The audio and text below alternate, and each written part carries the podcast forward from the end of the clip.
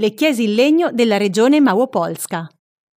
Un pellegrinaggio nella regione Małopolska non deve necessariamente limitarsi solo a Cracovia. Le numerose chiese del centro storico della vecchia capitale polacca, come anche il santuario della Divina Misericordia a Łagiewniki, sono certamente dei punti d'obbligo per un pellegrino, ma la regione Małopolska è una perla naturalistica e culturale che permette di aggiungere la spiritualità al vostro viaggio nel sud della Polonia.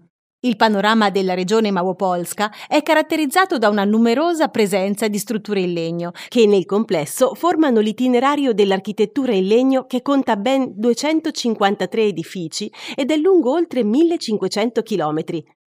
Percorrendo questo itinerario si ha la possibilità di ammirare quello che senza dubbio è uno degli esempi più importanti del patrimonio materiale della cultura popolare in Polonia, ci sono infatti 125 chiese cattoliche e 149 chiese ortodosse, di cui 8 sono state dichiarate anche patrimonio dell'umanità UNESCO. Gli edifici in questione sono indissolubilmente legati al paesaggio della regione.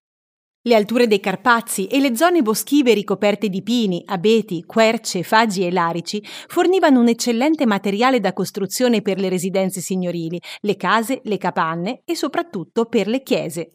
Tradizionalmente le chiese erano costruite con le travi intrecciate, in alcuni casi senza l'uso dei chiodi.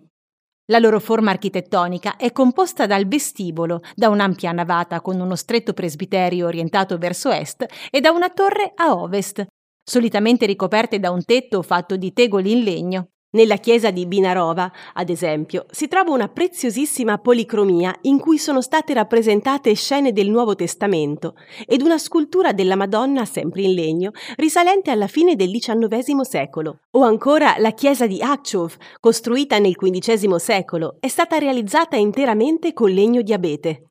Tutto l'edificio è ricoperto con assi di legno e gli interni sono stati ornati con frammenti policromi, Insomma, se non pensavate fosse possibile un mondo tutto di legno, adesso non solo sapete che esiste, ma potete lasciare che il vostro spirito si riempia di storia e serenità. Buon viaggio!